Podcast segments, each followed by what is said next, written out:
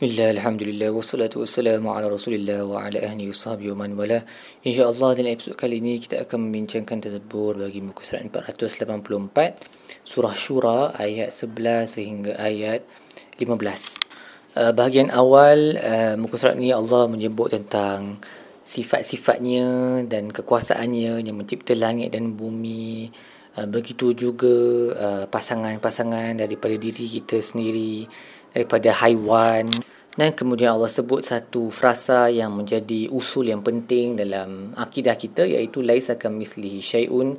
Tak ada satu pun yang seperti dengan Allah. Nothing is like him. Macam mana uh, kita boleh terbayang Allah sekali pun uh, bertu is not Allah lah. Sebab Allah is beyond kita punya perception dalam kesemua sifatnya dan uh, Allah sebut dialah yang membentangkan rezeki dan juga menyempitkannya.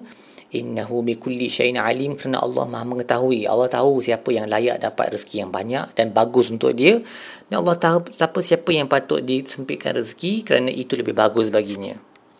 Kemudian Allah sebut syara'a lakum min ad-din ma wassa bihi Nuhan wallazi awhayna ilayka wa ma wassayna bihi Ibrahim wa Musa wa Isa Allah telah mensyariatkan syariatkan ke atas kamu semua wahai orang beriman agama yang telah disyariatkan kepada Nuh kepada rasul kamu ini Nabi Muhammad SAW kepada Ibrahim, Musa dan Isa. So of course straight away you will notice that lima rasul yang disebut dalam ayat ini adalah rasul yang uh, terkenal dalam syariah kita yang dikenali sebagai rasul ulul azmi para the, the, the prophets of strong resolve para rasul yang paling tinggi darjat lah dalam segala dalam kalangan anbiya para anbiya. Uh, dan Allah menyebut kat kita apa yang Allah syariatkan syariatkan kepada kita ni kepada Nabi Muhammad dan kemudian kepada kita adalah syariat yang sama yang Allah bagi kepada the best of people and the best of nations before us. Yang Allah bagi kepada umat terbaik, terbagus dan para anbiya yang tertinggi fadilat mereka agama yang sama. It's the same religion. So itu satu nikmat yang besar yang sepatutnya kita bersyukur.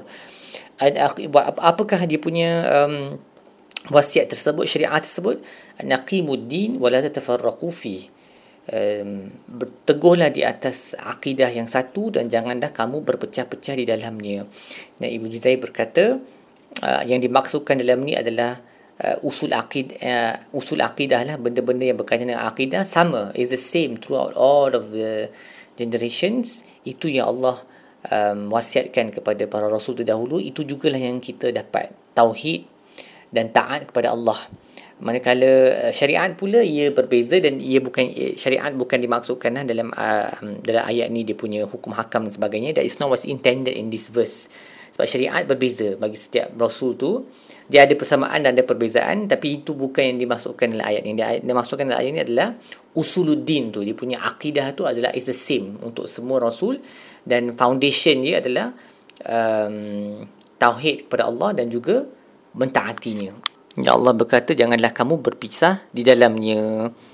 Um, dan kemudian Allah sebut ingatkan kepada kita ahli kitab sebelum kita ni mereka telah berpisah.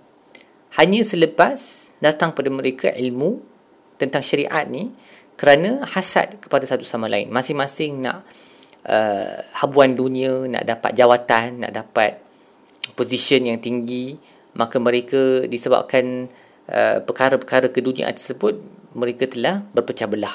Dan ini satu benda seperti mana Imam Sa'adi berkata dia adalah amaran sebenarnya kepada orang Islam juga bahawa jangan kita tertipu yang sebab kita ni ada Al-Quran maka kita terselamat. Sebab Allah sebut tentang ahli kitab mereka pun diberikan kitab tapi mereka berpisah selepas dapat kitab mereka tu disebabkan um, fokus kepada dunia ni. So the same thing can happen to us dan itulah yang memang berlaku pada hari ni kan. Kita boleh tengok especially dalam dalam uh, politik dan sebagainya uh, bagaimana apabila seseorang disebabkan politik tu habis walaupun mereka uh, berwajahkan agamawan tetapi cara mereka berperangai itu memang sangat bercanggah dengan apa yang al-Quran bawa uh, apa yang uh, dibawa oleh Nabi SAW apa yang uh, disarankan oleh Quran. Fitnah sini tuduh sana sebab semata-mata dia nak dia punya um, riasah tu. Mereka tak boleh terima. Kalau bukan if you are not from our group then kiranya kamu telah bercanggah dengan akidah Islam kerana mereka ingat mereka satu-satunya yang betul. Sedangkan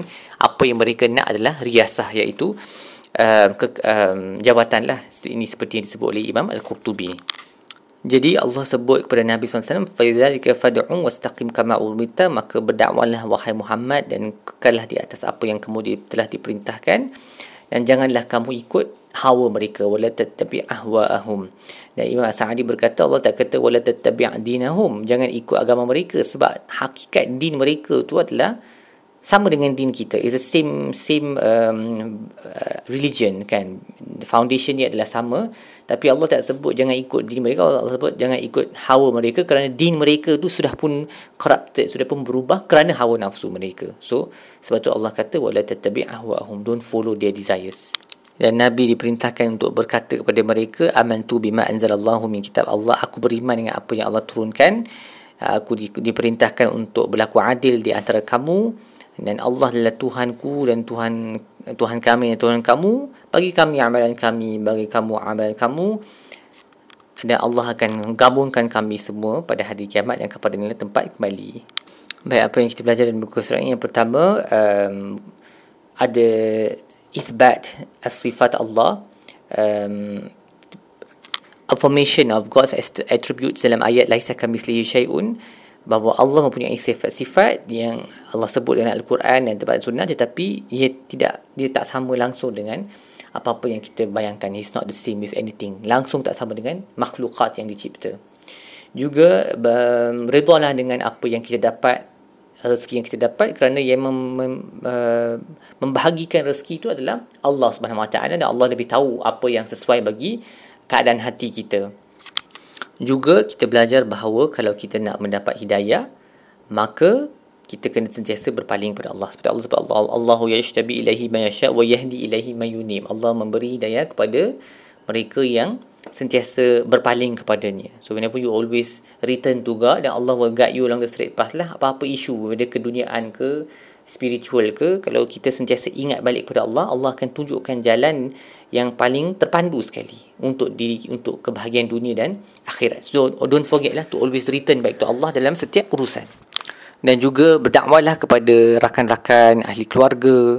Setakat mana yang kita mampu um, mungkin kita boleh berdakwah kepada mereka untuk melakukan amalan sunnah uh, ataupun lagi bagus kalau kita berdakwah pada yang bukan muslim masuk kepada Islam uh, seper, apa menyahut apa yang Allah sebut kepada Nabi farizalika fad'u wastaqim kama umirta dan berteguhlah di atas apa yang telah eh, tetaplah di atas apa yang kamu telah diperintahkan.